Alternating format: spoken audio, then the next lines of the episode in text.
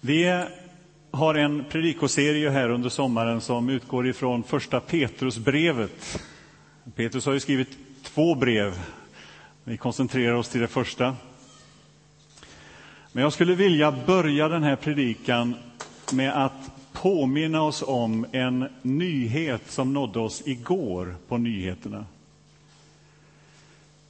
Där kunde vi läsa om att Tio kristna hjälparbetare blev dödade, avrättade i Afghanistan. Och de här tio arbetarna, eh, sex av dem var eh, läkare och andra var med, medarbetare. De kom från olika länder, USA, Tyskland. En fruktansvärd händelse. Och ni kan läsa om det här på, i tidningarna och på internet.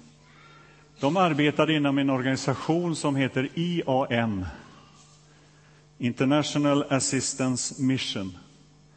Eh, de har funnits i det landet i, eh, sedan 1986, långt tillbaka. Eh, och arbetar mycket med sjukvård och hjälp. Jag har själv varit där och besökt den här organisationen och vi som kyrka, Evangeliska Frikyrkan, finns också med som medlemmar i den här organisationen. Och vi finns också närvarande i landet med hjälparbetare. Vad som har framkommit av den här tragiska händelsen är ju att, att eh, de blev avrättade därför att de var kristna. Ehm, och det är en, en fruktansvärd tragedi naturligtvis för eh, alla de som stod väldigt nära dem. Ehm, och det här är förhållanden som skakar om en. Man känner liksom sig på något sätt berörd på ett djupt plan med de här, det som har hänt.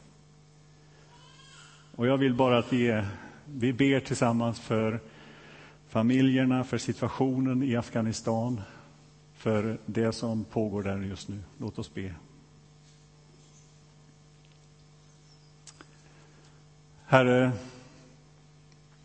Tack för att du är en Gud som ger kraft och tröst in i alla situationer. Du vet vad lidande är, vad svårigheter är, vad motgångar är. Nu vet du vad som har hänt i Afghanistan. Dessa människor som har fått sätta sina liv till. Herre, vi ber för dem som står runt omkring, för familj, för vänner, för allt det arbete som pågår i Afghanistan, för de medarbetare som finns där, som på olika sätt försöker lindra nöden. Vi ber, Herre, om att ditt rike ska komma. Vi ber om att rätt och rättfärdighet ska få flyta fram som vatten i det där landet, i Afghanistan.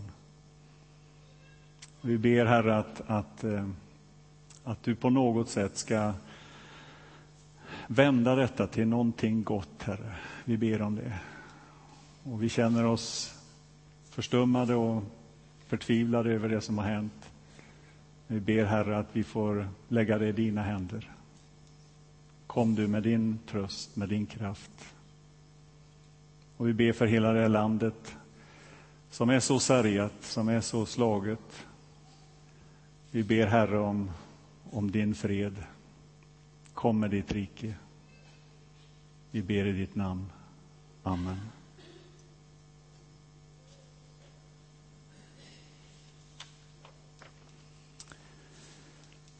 Låt oss då läsa en text från första Petrusbrevet, det fjärde kapitlet, från vers 7.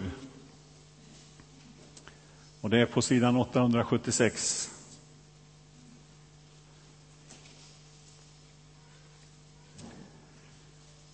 Men nu är slutet på allting nära. Var då samlade och nyktra så att ni kan be. Och framför allt ska ni älska varandra hängivet, ty kärleken gör att många synder blir förlåtna. Var gästfria mot varandra utan att knota. Tjäna varandra, var och en med den nådegåva han har fått som goda förvaltare av Guds nåd i dess många former. Den som talar ska komma ihåg att han får sina ord från Gud. Den som tjänar att han tjänar med den styrka Gud ger. Låt Gud förhärligas i allt detta genom Jesus Kristus. Hans är härligheten och makten i evigheters evighet. Amen. Mina kära, bli inte överraskade av det eldprov ni måste gå igenom som om det vore något oväntat som hände er. Gläd er istället över att ni delar lidandena med Kristus. Ty då får ni jubla av glädje också när hans härlighet uppenbaras. Saliga är ni om ni skymfas för Kristi namns skull. Ty härlighetens ande, Guds ande, vilar över er. Det får inte hända att någon av er måste lida som mördare eller tjuv eller därför att han gör något ont eller blandar sig i andras angelägenheter. Men lider han som kristen ska han inte skämmas utan förhärliga Gud just som kristen. Ty nu är tiden inne för domen och den börjar med Guds hus. Men om den börjar med oss, hur blir då slutet för den som inte vill tro på Guds evangelium? Om den rättfärdige blir räddad med knapp nöd, hur går det då med den ogudaktige och syndige? Därför ska de som lider efter Guds vilja överlämna sitt liv åt sin trofaste skapare och göra det goda. Amen. Jag skulle vilja börja den här predikan med en syntest, om vi får upp en bild här. Kan ni läsa det? Det går bra. Eh, det är också en minnestest, för jag har visat den här förut. Är det någon som vet vad det betyder?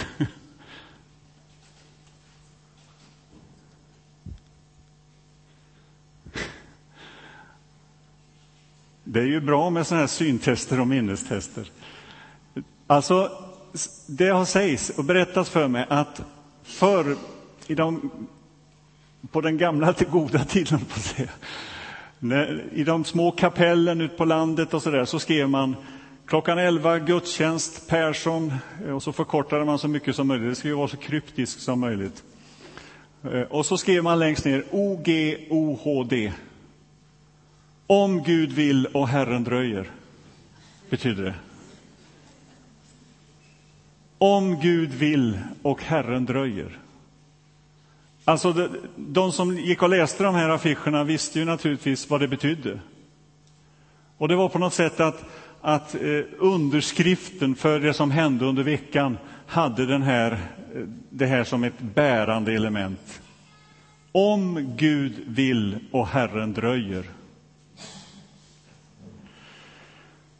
Och när Petrus och, och de andra författarna i Nya testamentet skriver sin undervisning, skriver sina brev, eh, så är det med de här bokstäverna under. Om Gud vill och Herren dröjer. Alltså det, det är ett genomgående tema på, eh, i deras undervisning. Och Petrusbrevet som vi nu håller på att läsa så kan vi ana det här. Det är den röda tråden genom hela det här brevet och genom andra brevet också. Det är att, att det finns ett framtidshopp, ett framtidsperspektiv som på något sätt genomsyrar allt det vi möter och det vi står i här och nu. Det liksom är någonting självklart, så man behöver inte ens skriva ut orden, utan det räcker med de här bokstäverna. Att man ska förstå. Men nu är det ju så här att vi på något sätt har tappat bort den dimensionen. Vi har tappat den, den viktiga sanningen som är den mest återkommande i hela Nya testamentet. Att Jesus kommer tillbaka igen. Att det finns ett framtidsperspektiv som inte är död och förgängelse som inte är världens undergång, utan livets stora seger. Att Gudsriket ska bestå. O-G-O-H-D, om Gud vill och Herren dröjer. Det ligger som någon slags dekor eller bakgrund till allt det som Petrus skriver om. Alla de uppmaningar han ger, ja, det har sin bakgrund i det här. Och det här är inte bara Petrus som gör så. Eh, Paulus återkommer till det här kanske ännu mer än vad Petrus gör. Det finns ett kapitel i Nya testamentet som Paulus har skrivit som brukar kallas för uppståndelsens kapitel. Första Korintierbrevet 15. Där har han, det är ett av de längsta kapitlen i Nya testamentet. Och det talar om uppståndelse från de döda. Och Paulus resonemang går ut på att om nu Kristus inte har uppstått, ja då är allt vad vi gör fåfängt, alltså det är, det är inget värt. Alltså han lägger allt sitt engagemang, sin verksamhet, sin tjänst, sitt uppdrag lägger han mot Jesu uppståndelse från de döda och att han lever, att han är verksam och att han kommer tillbaka. Och då skulle man kunna förvänta sig att när, när Paulus har en sån där jättelång utläggning om uppståndelse från de döda, att han skulle kunna avsluta det kapitlet ungefär så här att ja, när, du, när, det, när det nu är så att Jesus kommer igen, sätt er då lugnt ner och avvakta och vänta tills han kommer.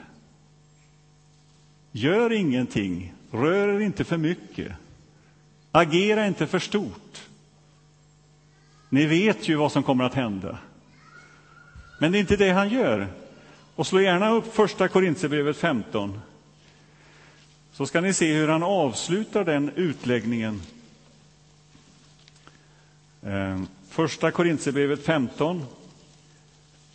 Det finner du på sidan 826.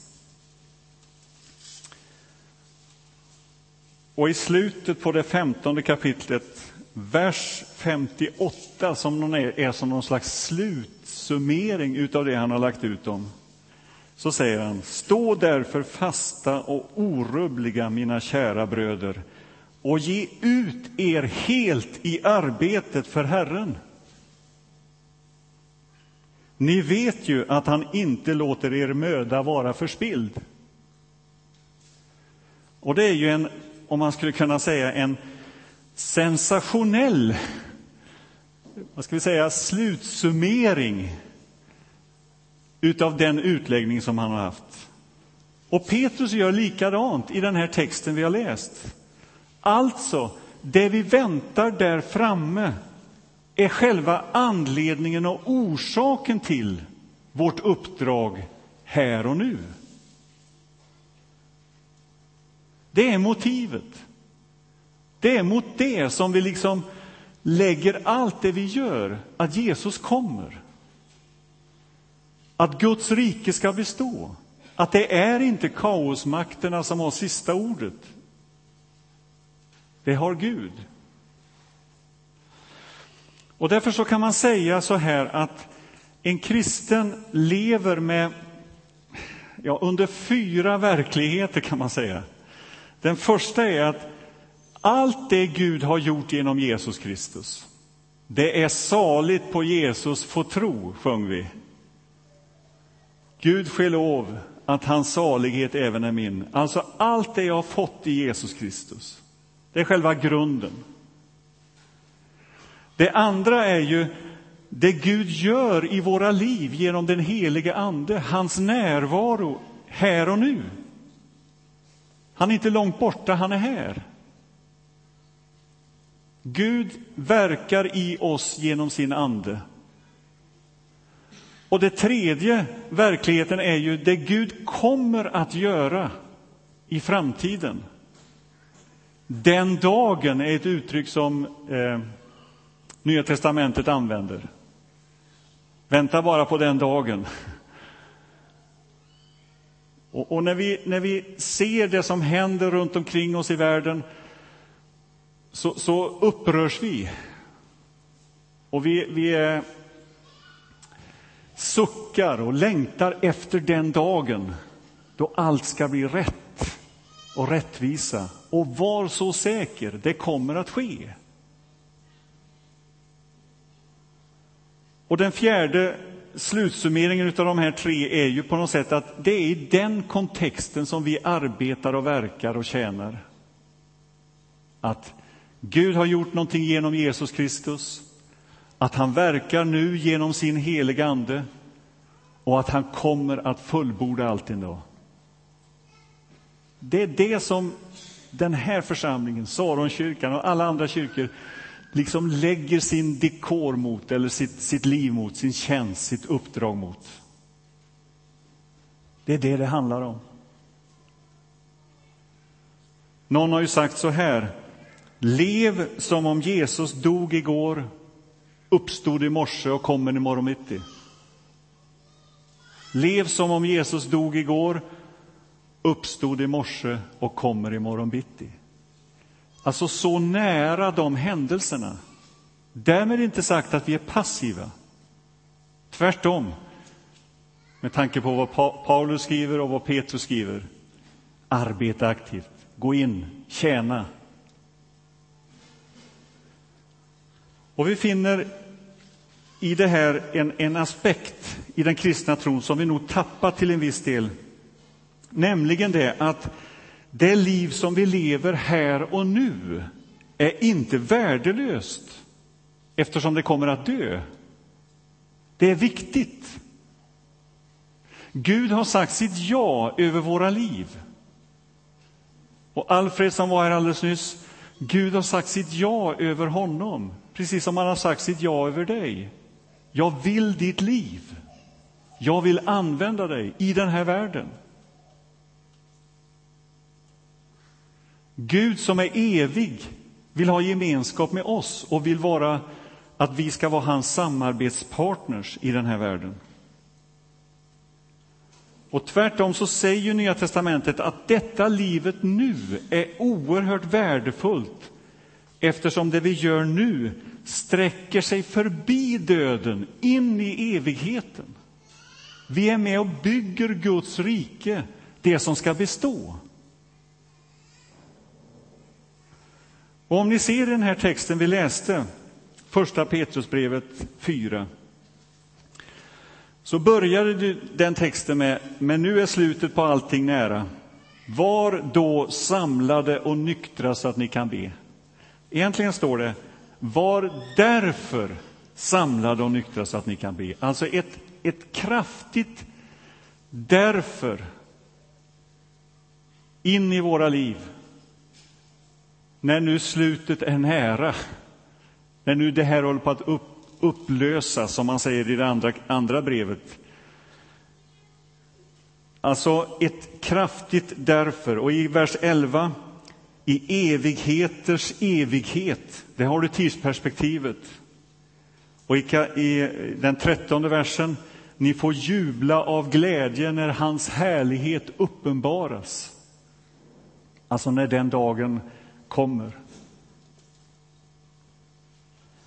Och det säger oss också, detta, detta viktiga perspektiv säger oss att det som kommer där framme, det kommer att bestå. Det som är här, det kommer att förgå. Alltså bilen, båten, huset, pengarna, pensionsförsäkringen, karriären, allt detta ska upplösas. Jag säger inte att det är oviktiga saker. Men jag säger att det är viktigt att vi har rätt prioritering för våra liv. Och I det andra kapitlet så, så säger Paulus att, eller Petrus att allt kommer att upplösas så här, puff. Det försvinner. Men någonting ska bestå. Gudsriket, det goda, hoppet. Och det är klart att det här ger oss åtminstone två väldigt viktiga observandum. För det första, se vem som kommer. Se vem som kommer, vem som har makten. Och då ska ni få ett citat här av en som heter Leslie Newbegin. Han säger så här, när vi vänder oss till Nya testamentet är det ett slående faktum att det inte tycks vara bekymrat över frågan vart är vi på väg, utan det domineras av visionen av honom som kommer. Alltså den som kommer överskuggar allt det andra. han kommer tillbaka. Han kommer att upprätta det som den onde försöker att rasera och riva ner. Och det är klart, det är ju en enorm, en enorm skillnad om vi är på väg mot världens undergång än om vi är på väg mot livets största seger. Det är en oerhörd skillnad.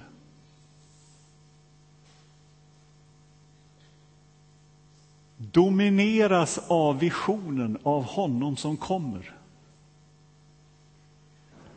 Och visst, vi upprörs och känner rädsla inför det som sker runt omkring oss. Men det som är större, det är han som kommer. När jag var liten, så, eh, ute på Donsö där jag bor, så fick vi en gång, jag vet inte om det var varje vecka var det nog inte, men varannan vecka, eller kanske var det en gång i månaden, fick vi besök av en, en båt från Hallandskusten någonstans. Och vi kallade honom för Vären. Och denne, denne man kom med, med eh, fullastad med morötter, potatis och ägg och eh, frukter. Och, och det var ju som en hälsning från en helt annan värld för oss som lever så isolerade där ute som vi gör. eh, och, och, vi fick smaka på de här fantastiska frukterna. Och det var ju varje gång den här båten kom, man hörde dunket i, från söderut där. Nu kommer vären, sa vi, och så sprang vi ner och så kom det alla de här frukterna. Och så kunde man köpa. Och en gång så kom han inte. Och ryktet gick att han var död. Och det gick till och med så långt att Vrångeborna samlade ihop till en krans för att skicka, men han var inte död. Han gick till Vrångö först och Donsö sen. Eh, ryktet om hans död var betydligt överdriven, som Mark Twain sa. Eh, det var en hälsning från en annan värld. Visst, vi hade lite potatis och så i skrevarna där ute bland bergen, men det var, det var inte så mycket. Men han hade ett överflöd, han var fullastad. En hälsning från en annan värld. Och på något sätt så, så är det den visionen som Petrus vill beskriva. Han ser till dem han skriver människor utrustade med frukter, med egenskaper som inte kommer ifrån denna världen, utan från Gudsriket. Och på något sätt så, så, så domineras det av det. Och därför så är han så ihärdig, Petrus, i att säga, ge inte upp, kom igen. Älska varandra, var generös och så vidare. Alltså han, han liksom utmanar dem till att inte hamna i någon slags passivitet inför detta tal att Jesus kommer, att Gud kommer. Utan han, han vill liksom sporra dem till ett engagemang. Eh, och låt mig få ge några sådana här ord som han säger då. Eh, jag har i min bibel då strukit under några sådana här nyckelord som man uppmuntrar och uppmanar sina läsare att ge sig hän i. Och det första är bönen. Och det kom det ett, ett ord där, bönen. Alltså, var samlade och nyktra så att ni kan be. Och vad är bön för någonting egentligen? Jo, bön är ju den inställning som innebär att jag klarar inte mitt liv själv. Jag sträcker mig mot Gud.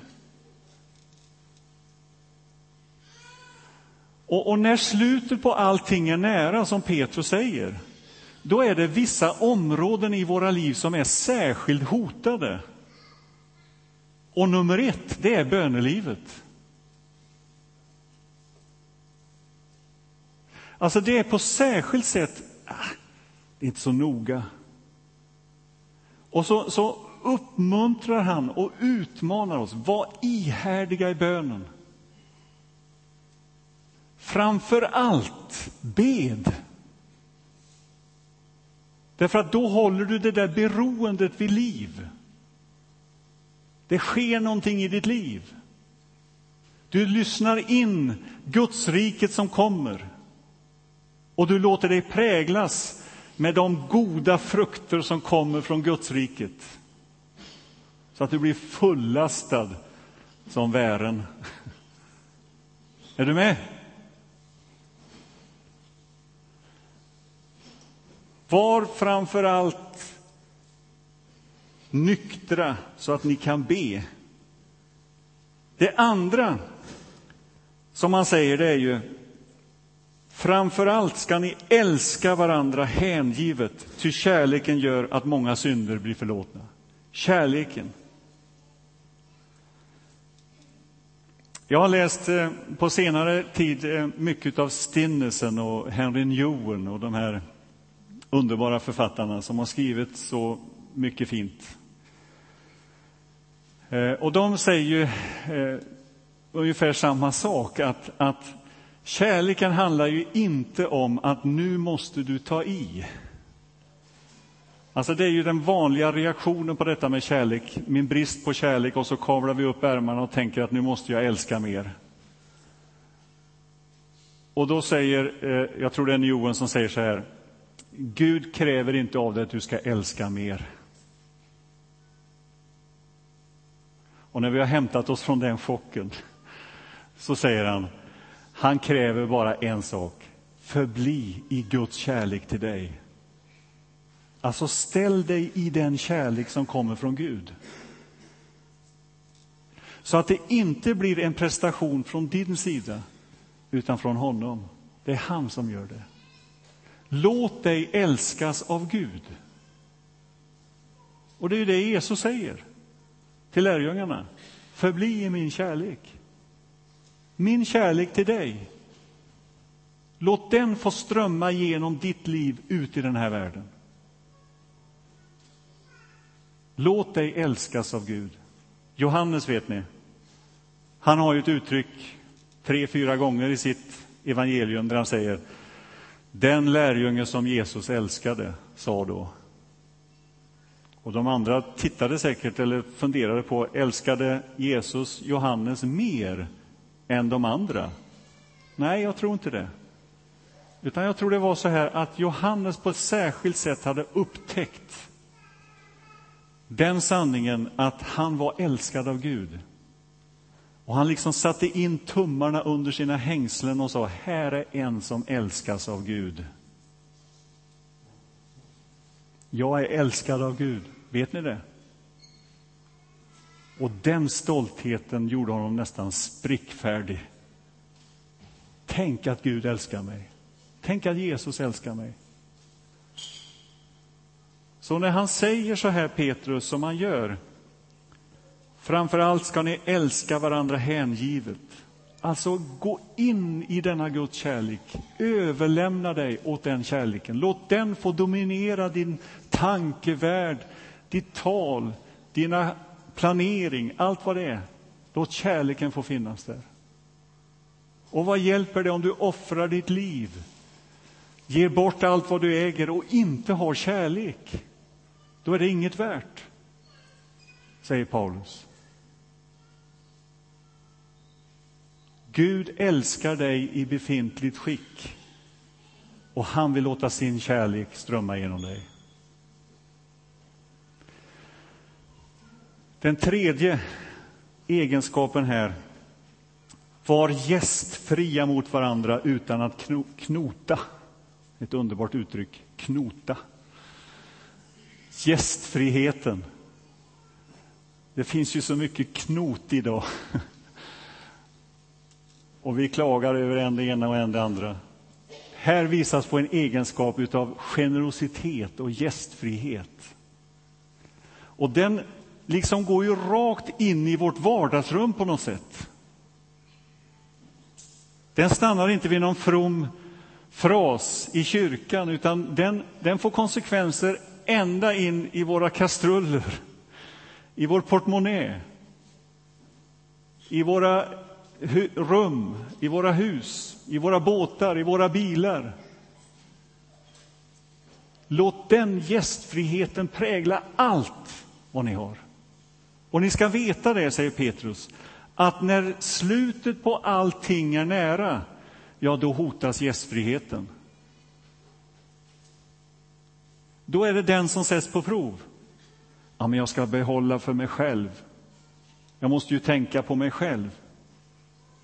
Och gästfriheten har också sin grund i Jesu exempel.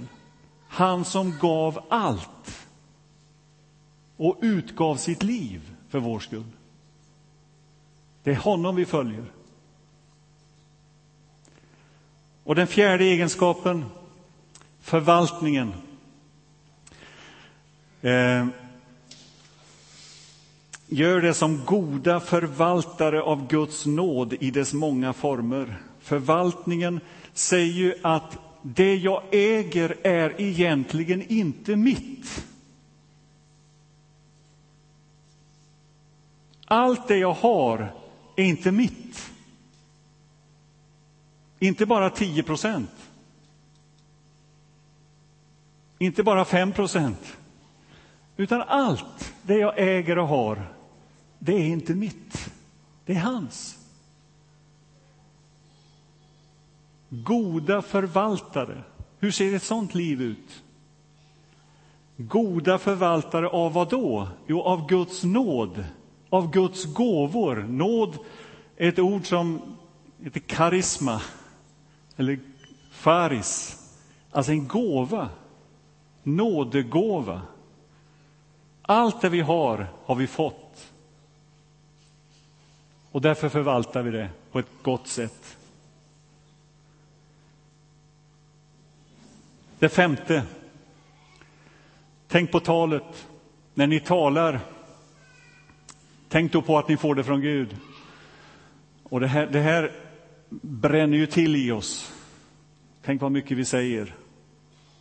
Särskilt vi predikanter. Men i övrigt så talar vi också väldigt mycket. Vi har ju någonting på 60-70 000 ord per dygn, sägs det. Kvinnorna har lite mer än vad männen. Det är därför som mannens ord är slut när man kommer hem på kvällen. Men kvinnan har 10 000 kvar, har någon som har sagt. Eh, hur den är, orden. Tänk vad mycket vi kan såra med orden. Vad mycket vi kan rasa, rasera med orden. Men tänk vad också mycket vi kan bygga upp med våra ord. Uppmuntra. Tänk på talet, säger han. Och när den yttersta dagen nalkas, då ska ni veta att talet hotas. Vårt tal. När det blir tider där det liksom skruvas åt, var då noga med ert tal. Uppmuntran. Och det sista, som kommer allra längst ner. Därför skall de som lider efter Guds vilja överlämna sitt liv åt sin trofaste skapare och göra det goda. Överlåtelsen, alltså att dagligen frambära sitt liv, som Paulus skriver i Romarbrevet 12. Gör det till er dagliga gudstjänst. Bär fram era liv åt Gud och säg Gud, här är jag idag. Eller som hon skrev, God morgon Gud, nu är jag här. Det här är din dag. Jag vill gå med dig idag. Jag vill överlämna mitt liv till dig. Använd mig idag. Därför att vi tror på en Gud som verkar genom sin ande här och nu. Som är närvarande och som vill gå med oss genom livet. Och så är vi där som vi var förra söndagen när vi sa att vi lever faktiskt våra liv inför Gud, inför honom. Inte som någon slags hot, utan som den största privilegium och gåva man kan tänka sig, att få ge sitt liv till honom. Amen. Låt oss be. Tack Gud, att du verkar i oss, genom oss, att du älskar oss och vill låta din kärlek, din barmhärtighet strömma igenom oss ut till andra människor. Låt din bild synas i våra liv. Låt dina frukter få kännas och smakas på genom oss. Vi ber om det. Amen.